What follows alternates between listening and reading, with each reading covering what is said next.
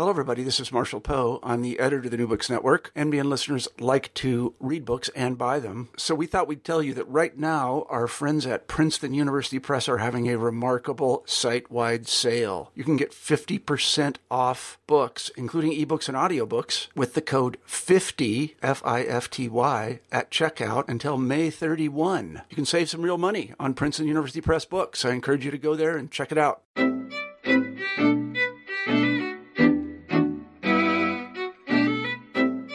All right, welcome everyone back to another edition of New Books in Education on the New Books Network. This is your host, Ryan Allen, and I'm very excited today to have on with me Dr. Leslie Grant, who is Assistant Professor of Education at the School of Education, the College of William.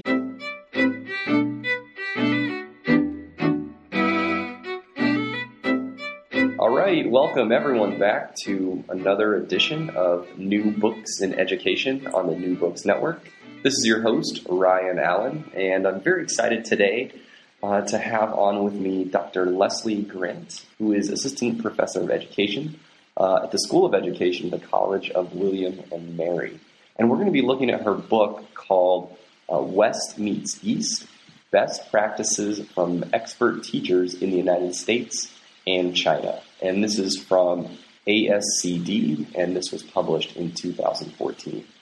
So I'm very excited to bring this on. I have an interest in China myself, and I think it's always interesting to sort of see these two education systems that you might think are very different, but then maybe you'd be surprised to see some of the similarities. So Dr. Grant, thank you for joining me today. Well, thank you, Ryan. I'm just delighted to be asked to talk about the book. It was certainly a long-term and quite interesting project, and something that my colleagues and I are deeply interested in, and that is what are the beliefs and characteristics of teachers, and do some of those beliefs and characteristics cross the cultural divide between the United States and China. So we're delighted to share what we learned with folks through the publication of our book. Absolutely. Absolutely. And one of the interesting factors of this book, I think, is the collaboration with yourself and the several other authors. And can you maybe talk about how that collaboration came together and sort of how this project came to be? Sure. Well, as you mentioned in the introduction, I'm an assistant professor at the College of William and Mary, and before that, just to share, I was a middle school social studies teacher. So I taught middle school for about 10 years, and then worked for the California Testing Bureau, CTB McGraw-Hill, developing state customized assessments. I continued that work in terms of curriculum alignment and looking at assessments. But then when I was in my doctoral studies, became very interested in what are those characteristics that make good teachers good, so essentially effective teaching. And during the time, and this was after I completed my doctoral degree, we launched a study on expert teachers in the United States, so teachers who had won national awards for their teaching in the United States. And this was collaboration among myself, Dr. James Strong at the College of William & Mary, and Dr. Catherine Little, who is associate professor at the University of Connecticut. And so we launched this study looking at great teachers in the United States. Then we had the great fortune of having a visiting scholar from Yunnan Normal University in Kunming, which is in the Yunnan province of China, come and study with us for about 4 or 5 months. And during that time, realized that we had similar interest in looking at what makes great teachers great. And so we launched a cross-cultural comparative study looking at teachers who, because the Ministry of Education also awards national awards for their teachers. And so did some comparisons, of course, on effective frameworks of teaching across the U.S. and China. We refined our research protocol, interview, and observation protocols that we used, and then launched a cross cultural comparative study. During that time, also, we were engaged in a similar study with our colleague, Dr. Patricia Popp, who is head of our Project HOPE, which focuses on homeless education. We were interested in great teachers who work with at-risk and highly mobile students. And so she entered the study as well. And then finally, Dr. Shenchuan Xu was a doctoral student at the College of William and Mary. And again, she was also interested in this topic, so she was involved as well. And so we just had the great fortune, if you can imagine, observing and interviewing teachers who have won national awards for their teaching is quite exciting. And so we were able to travel across the U.S. In many different geographic locations, as well as some schools that were urban, suburban, and rural, different levels of teaching, so elementary, middle, and high, and the same in China. We were across the country in China in different provinces, elementary, middle, and high, different content areas, as well as some that were right in the heart of a city, and some schools that were out in the countryside. And so there was a real purpose in getting this variation because we used a sampling technique called Maximum Variation Sampling, where when you have a small number of cases, if you use maximum variation sampling and you have something that bubbles up in terms of a commonality, well, then there just might be something there.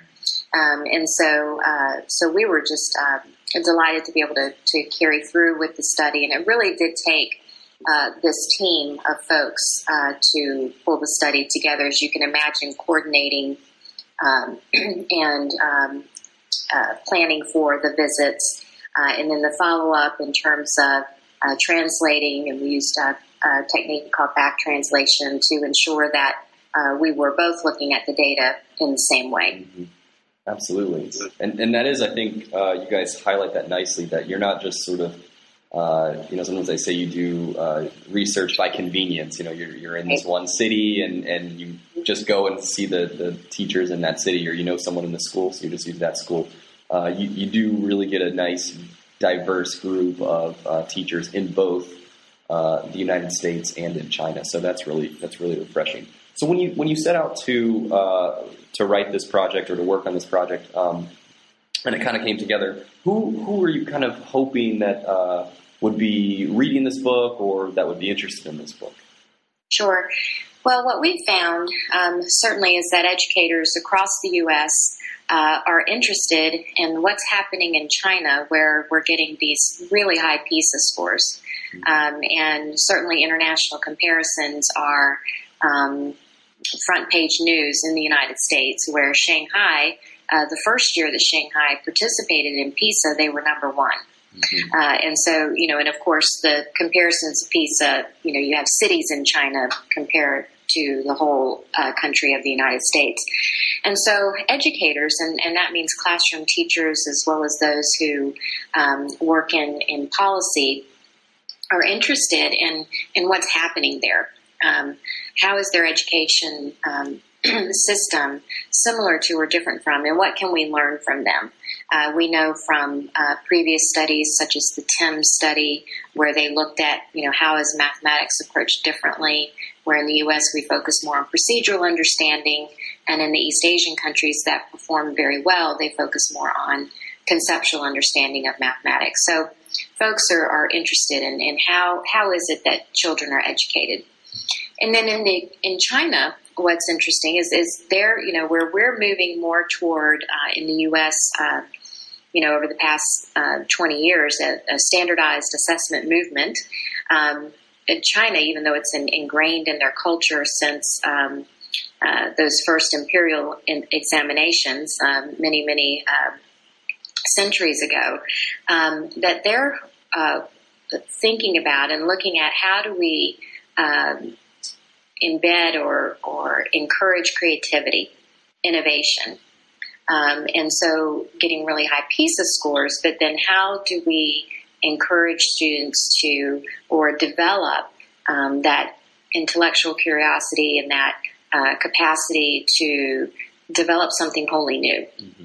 And so China's interested in that. So here we are on two ends of a continuum, if you will, in terms of a standardized assessment movement, which China's educational system is firmly grounded in terms of high-stakes testing and examinations.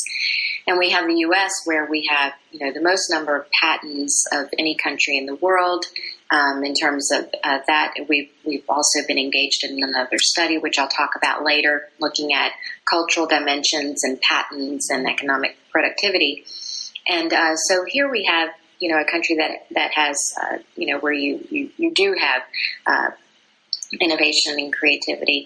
And so China's looking at that and what we can do or what they can do in China to foster that in their educational system. And so educators, both in the classroom teachers have been highly interested in our study, as well as those who are looking at policy and folks who are also studying this issue in higher education. Yeah, absolutely. And I think it is, when you just go through it, almost like when you are reading it, just you can see that these best practices and maybe can give people some sort of guidance if they're sort of looking for something, even if just in their classroom. I teach at a small university, so I was thinking, can I even incorporate, or do I do something similar to this? I kept finding myself going back to that mindset as well. So, yeah, I think it's a wide range of interest for people interested in education, policy, and cross-cultural studies, certainly, and China, obviously. So let's go ahead and maybe get into some of the meat of the book. Kind of already talked about the introduction, but you kind of lay it out. Chapter 2, we get into teachers' personal qualities and sort of the relationship with students. What was interesting that you found in that chapter, and maybe are there any similarities, or what are the main differences? Can you kind of get into that? Absolutely. Well, interestingly, and we had, some findings that were surprising to us in our study. And interestingly, the relationships with students was a very strong similarity between teachers in the U.S. and China, where they valued their relationships with their students and saw their relationships as necessary to help kids learn. And so that's where the affective crossed or overlapped with the academic. And we actually even observed that when we were observing in different countries. And when I would be in a classroom in China, and I do not speak Chinese, we had a translator who speaks Mandarin with us. And as you know, you can walk into a classroom without knowing the language and get a feel for the climate of the relationship between the teachers and the students. And I can remember in one teacher, he was teaching physics, ninth grade. And, as the kids were coming in, he was greeting them. He was, putting his hand on their shoulder and talking with them, how are they doing? And they were responding very positively. And you just can't fake something like that. That just can't be, a show that's put on for one day. That very positive relationships with their students. And that was a theme that ran across U.S. teachers as well as across teachers in China. But there was a bit of a difference in terms of the relationship, in that with teachers in the U.S., it was that I'm a teacher. This is it's important to have a relationship with my student, and so it is important that I get to know him or her on their level. What do they like to do? What are they interested in, so that I can then incorporate that into my lesson. So a child's interested in soccer. Well, let's find the area and perimeter of a soccer field. So things like that to integrate into their instruction. Whereas the teachers in China talked more about their students as family, such as he's my son. I love him like my lover, like my daughter. I'm their mother. I'm their brother, I'm their sister, and so used more familial terms to describe their relationships with their students. It's not to say we had U.S. teachers who said that they loved their children, but very few described their relationships in terms of a family type of relationship, whereas in China, they certainly did. And so that was a bit of a difference in terms of the relationship with their students, but both really saw their relationship. And again, we had that confirmed when we were in there observing their teaching. Mm-hmm.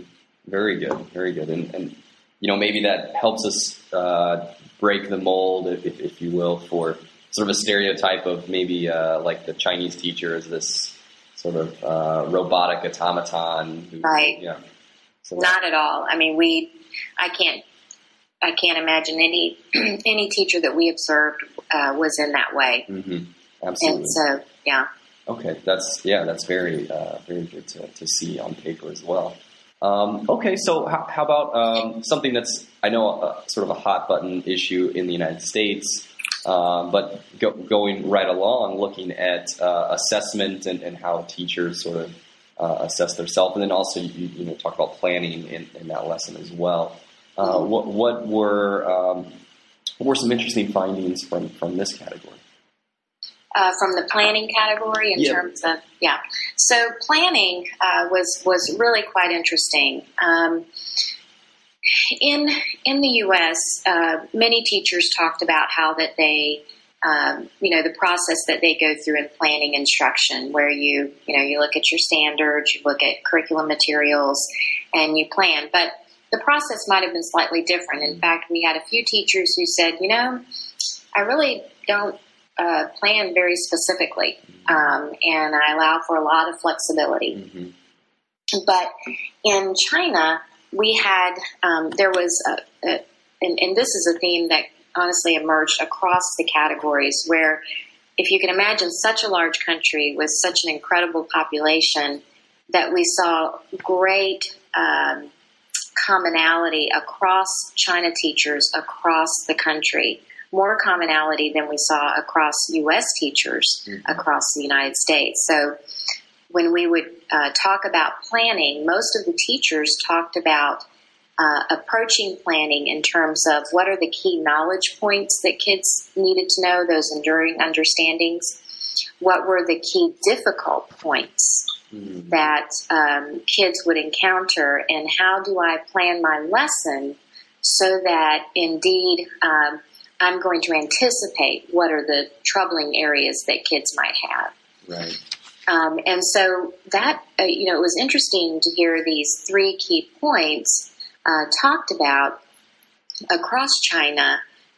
We were in many different provinces and in the countryside, but this was obviously something that was stressed perhaps in their preparation as well as in professional development.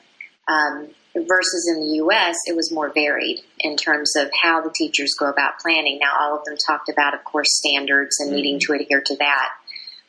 But again, it was interesting, that commonality across China teachers. And with the assessment piece, and how do you use, one of the big pushes in education today, of course, is using assessments to drive your instruction, to plan and adjust instruction according to student needs.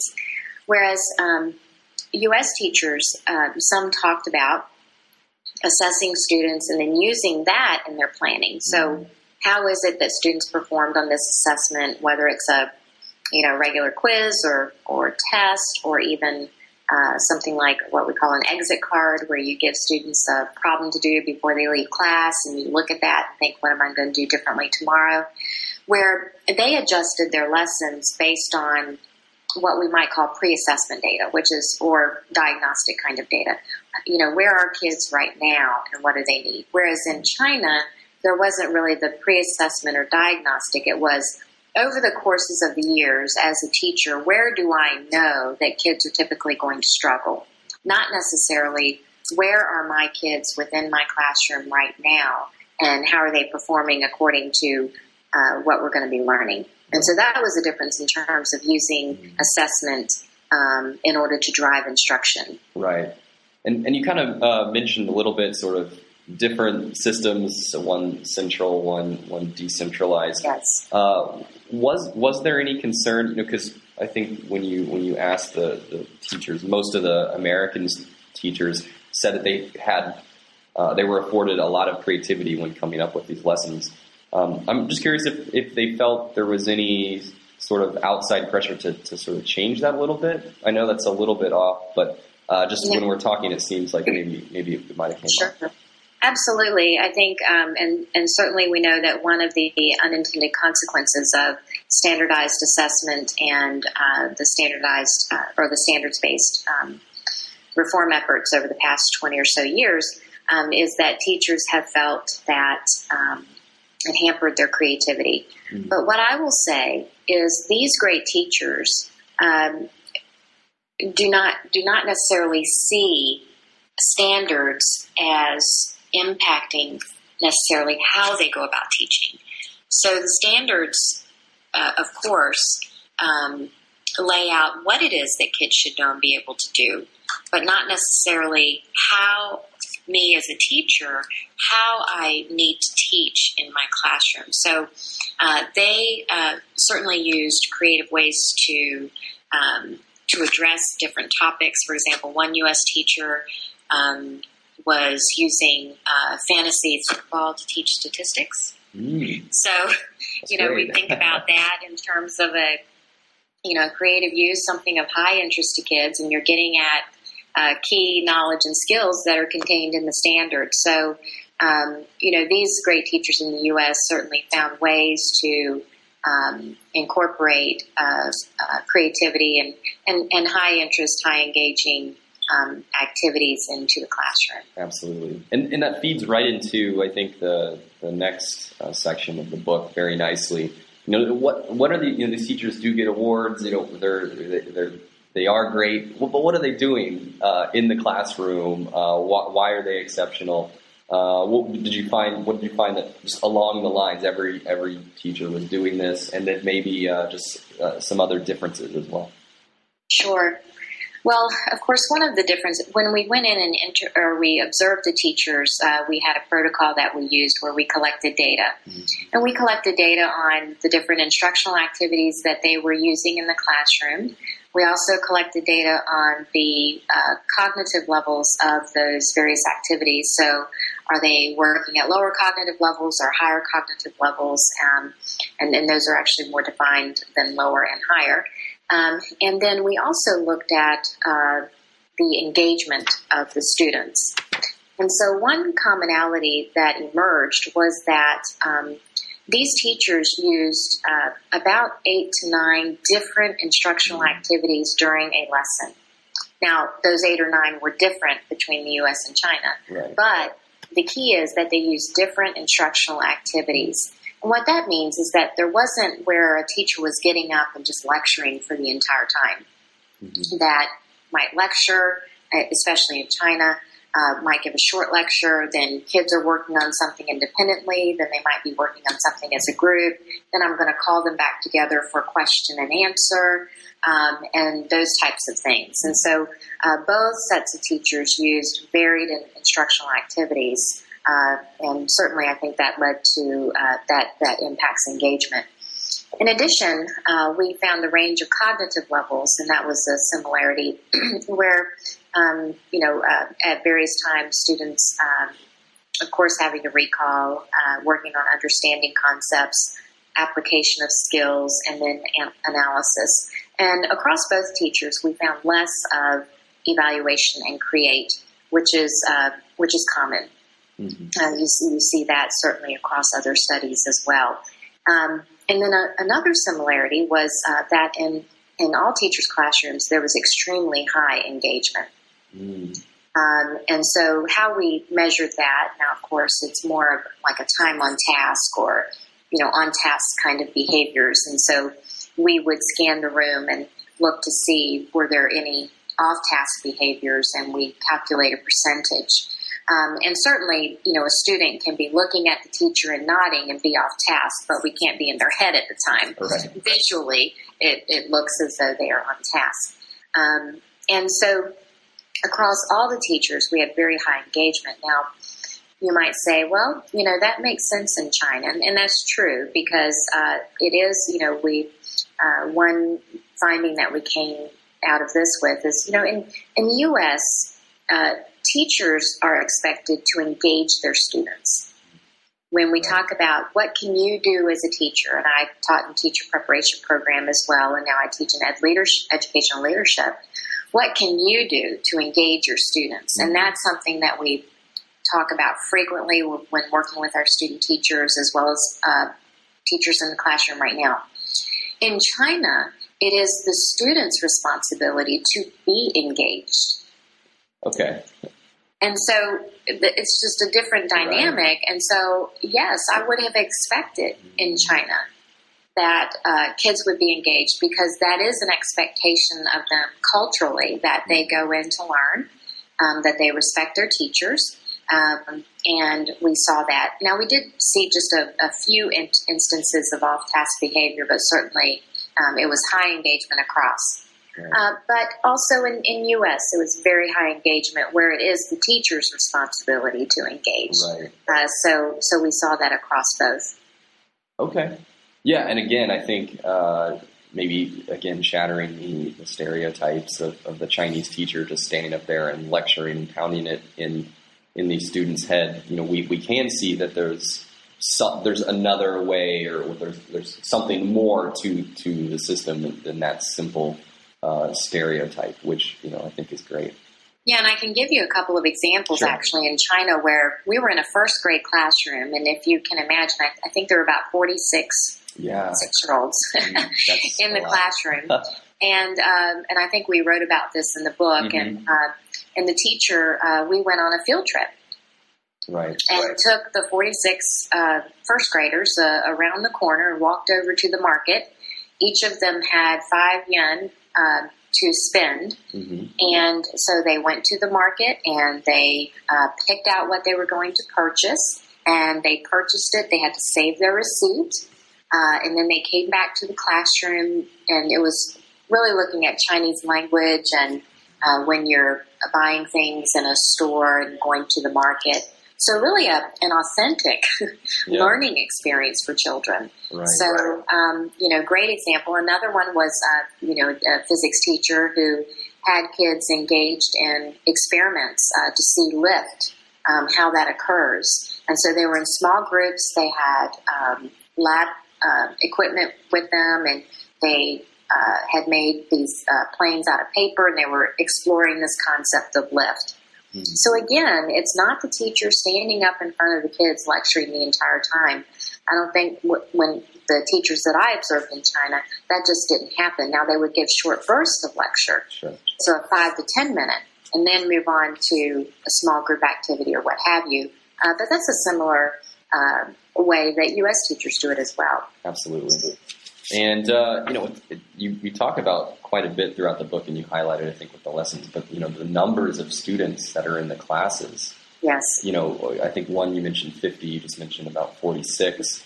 You know, if that's one of the biggest complaints I think teachers in America have is that their classrooms are being bloated and there's no way to sort of be able to teach these. But in the reality in China is that, you know, they have to do this just, you know, with the sheer numbers. Which is incredible, especially, and there's some great lessons that maybe can be learned and can be shared with our, you know, American teachers over here as well.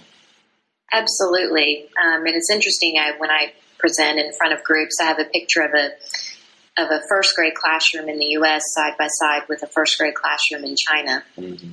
And the difference is vast, just in terms of, you know, you have tables and chairs and colorful carpets and all that in the U.S., whereas in China it was rows and small stools that the children sat on. And so certainly the size is important. Now, I think that if you're a good teacher with 40 students, you can probably be an even greater teacher with 25. Right. However... you know, one of the things that has come out in research over the years in the U.S. is that reducing class size is not necessarily going to improve student achievement, that it is the teacher that the child happens to get. Yeah. because you can be a really great teacher with 25 or 15, but if you're a poor teacher, you're going to be a poor teacher with 25 or 15. Mm-hmm. And so again, you know, when you get into the numbers of 40s and 50s, that certainly can impact your ability to work one-on-one with students. But certainly how they have managed that is something of interest. Right. And I think that's one of the things that you found that were different, where the American teachers were more opted to work one-on-one at times, whereas yes. Maybe that's not a reality with the China-based teachers.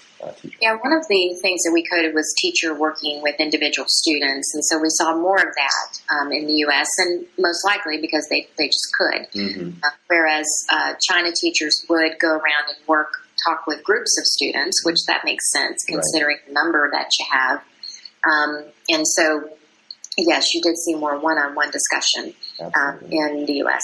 Okay. Well, I guess, again, all of these things are very connected. But talking about sort of management style of the classroom, I think this is, you know, again, all of these things we can learn some lessons from. So what were some of the differences that you saw, and maybe even like with some of the, you know, the disciplinary actions, things like what did you guys find? Well, you know, when we asked the question about classroom management, we got and how you know, organize the classroom and things like that, we actually got a lot more discussion from U.S. teachers than China teachers. Mm-hmm. It's just not something that that these teachers were concerned about. Mm-hmm. They did talk about how they might use the physical space, but you have to remember they're limited in terms of the numbers of students and how to set up the classroom. In addition, whereas in the U.S., I might have my classroom, and this is where my kids come. In China, it would more be the teacher that would move. Mm, right. And so their classroom, it wasn't their classroom. Mm. And so they had to come in, you know, into a classroom where the kids are and to teach. And so you know, they talked about how that, you know, it is the students that they expect them to pay attention and to learn, and that it is the students. Indeed, one teacher shared with us, it's the students' moral responsibility, mm-hmm. And so that's really a different way of looking at classroom right. management. And again, that was an issue that clearly culture impacts in terms of classroom management. Mm-hmm. Very, very good. Well, what were some of the lessons then from maybe the American teachers that you thought were sort of interesting or innovative? I know you had a couple that you listed. Yeah. So with U.S. teachers, they certainly would, kind of like with teachers in person, get to know their students and build relationships, and that was important in terms of classroom management. And of course, one teacher actually, when the kids came in to the room was completely blank. There was nothing on the walls. It was bare. Yeah. And he told them, this is your room. Right. This is your room, and you're going to help to create this room. Now, you know, that's just amazing and actually quite innovative in the U.S. Typically, when kids come in, it's all decorated. Right. They've got their names on their desks. Yep. You know, the teacher has taken the whole thing. But this teacher, trying to build a sense of community, mm-hmm. which impacts management, said, this is your room. This is our room, and mm-hmm. we're going to create it together. Absolutely. Which was quite an innovative approach, and it really worked for him. Okay. Yeah, very, very nice. And you kind of close this chapter and open the next chapter with this nice little Chinese poem, or this at least, you know, one sentence from this poem. The spring rain moistens things silently. Yes. And I think it's a nice, lovely little kind of a metaphor for teaching, at least the way you use it. Can you kind of talk about your lessons learned and what sort of this impact from this study will have? And just for the listeners, the metaphor is talking about how teaching can really change things, but very sort of delicately and sort of influences students much more slowly than maybe you might expect. Yes, this was quite an interesting metaphor. And one of the questions we asked all teachers that we interviewed was to create a metaphor that explains how they think about teaching and being a teacher. And this was quite illuminating. As we know, metaphors can really help us to understand how folks are thinking about things. And this metaphor was really about that, and as you indicated, the spring rain moistens things silently, that education, it really was an element of being. Mm-hmm. It wasn't that you just go to school and all of a sudden you're being educated, mm-hmm. that it permeates every part of our lives. And so for that reason, we come to it ready to kind of soak it up. Okay. And be ready to engage in it. And so every aspect of the day is about learning. And indeed, with kids in China and in some of the areas in the countryside, the kids actually lived at the school because they lived so far away from the school.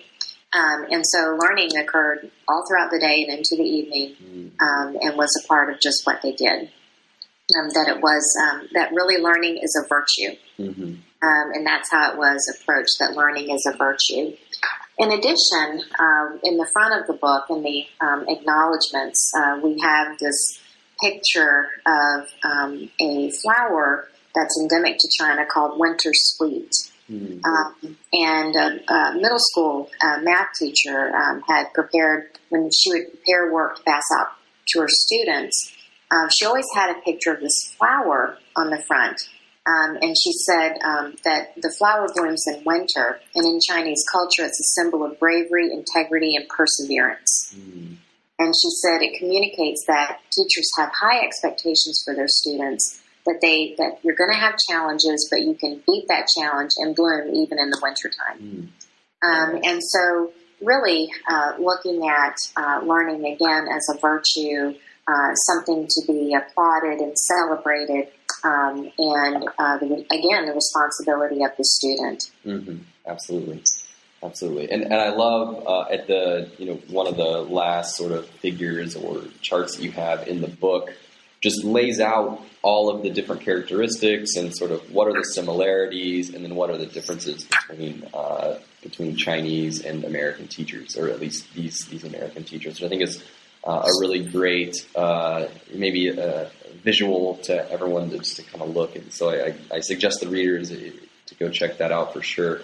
One of the things you guys do include is this cultural context section as well. Can you kind of talk about what you found through there and why you guys use that, why you guys use this in the book? For instance, collectivism versus individuality, masculine versus feminine, uncertainty avoidance, and sort of long-term orientation. Can you kind of talk about what that meant and sort of how that related to this study? Sure. Well, when we think about and when countries are compared in terms of PISA studies, a question that's always asked as well, or a comment that's typically made as well, the culture is different. Mm. Does that really impact what happens in terms of education? I think intuitively we know that it does. But we, with another colleague from South China Normal University, we've been conducting some research with the PISA studies and looking at the impact of culture on how students are performing across countries. And so this initial study was really just a correlation, a simple correlation, and we've been working on a more robust statistical analysis as of late, and so are working on writing that up right now. But looking at, and these are the cultural dimensions that you mentioned are from Hofstede, who's and he developed these cultural dimensions, and they've been researched quite extensively. In looking at, if we look at math, science, et cetera, those PISA scores, do we see a correlation with countries that have high long-term orientation or avoiding of uncertainty, that kind of thing. Right. And certainly you can read more about those dimensions in the book or from the Hofstede Center. And what we found was that of all the cultural dimensions, the one that seems to bubble up as being most highly correlated and in our latest study most significantly predictive of student achievement is long-term orientation. Mm-hmm. Interesting.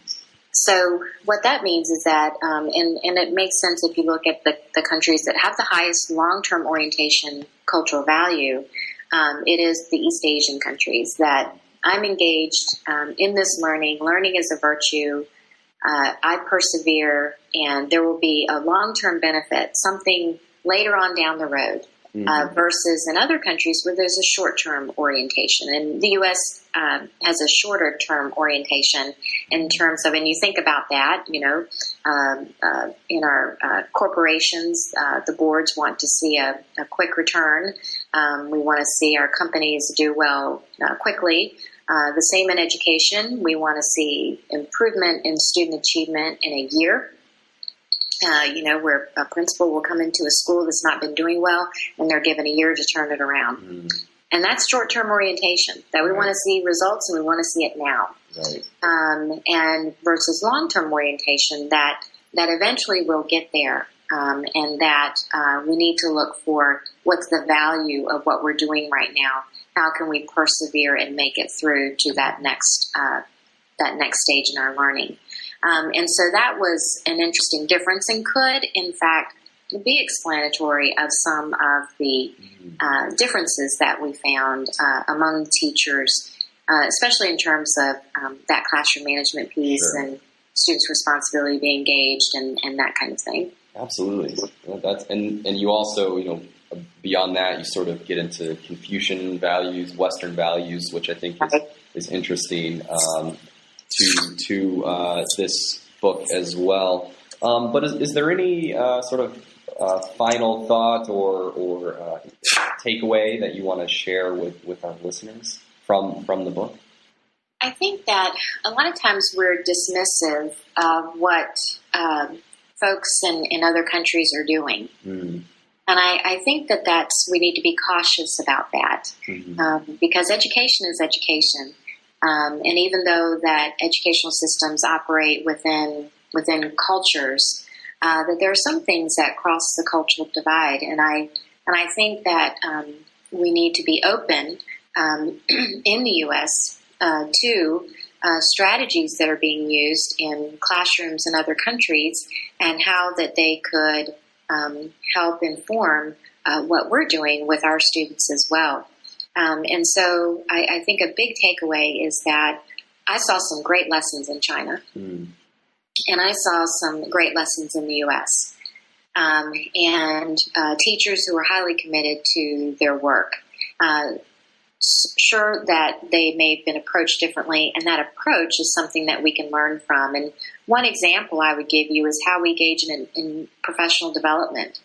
In the U.S., it's where, you know, this week, for example, in some areas, teachers are back, but kids aren't. Mm-hmm. And this is a week for PD, for professional development. And then kids come and we go on our merry way. We've done our day of professional development. We check off that box. In China, it was more integrated into their daily work, where they, you know, engage in, most folks probably have heard of lesson study, where they create a lesson together, they go and observe one another, then they talk about it. So it's really embedded in their daily practice rather than a day where we go and we hear somebody talk or listen to some new strategy. And then once kids come, we get so busy. And we might have thought, yeah, that's something interesting I might like to do. Right. But kids come and it's just, you know, you just get busy. Absolutely. So again, I think that we need to be open and to learn from others and think about how that we can continue to address the needs of students within the U.S. And again, also in China, interested in addressing needs of their students by looking at how others are approaching education. And I think looking not only at educational systems broadly, but getting down into what is actually happening in the classroom. And I think that's what this book did, is, you know, when we talk about differences in educational systems, differences in cultures, but when you really get down and you sit in classrooms, you know, that there is a lot of a common approach, but certainly things that we can learn from one another in approaching education. Fantastic. Well, I know you know, this book is fresh off the presses and probably still on your mind, and you mentioned some of the stuff coming up, but what do you got next on your plate? Well, quite busy. I'll actually be, heading to Taipei in China here in about a week. Fantastic. And working with teachers and then lecturing at a university on some of our work. And then also engaging in a project where we have some pre-service teachers coming over from Shanghai. Mm-hmm. And I'll be working with some folks in Michigan. And we're going to have a day of pre-service teachers of U.S. and China pre-service teachers working together and discussing approaches to lessons and that kind of thing. Mm-hmm. But in terms of research, we're continuing our work and actually interested in approaching educating students who may be at risk or come from populations that are not performing as well. China is very interested in their minority population. Yeah. They have a vast number of ethnic minorities who may live right on the border of China, and so they're highly interested in how we approach their needs. And so we're going to be engaging with continued study in great teachers who work with students who are from these ethnic minorities, and what is it that they do with these students. So this will be a continued collaboration between College of William and Mary and UNAM Normal University. Yeah. Okay. We'll definitely be looking forward to that. It's, you know, sounds like it's all very interested and quite connected to what you have written out here. All right. Thank you to all my listeners. Thank you, Dr. Leslie Grant, and please go check out West Meets East, Best Practices from Expert Teachers in the United States and China. So that'll be it. And go follow us on Twitter at New Books EDU. Dr. Grant, do you have a Twitter that you'd like to plug here? Or? No, I haven't gotten on that quite yet, so I don't have a Twitter account. All right. Well, that's all right for all our listeners. I hope you learned something. Thank you.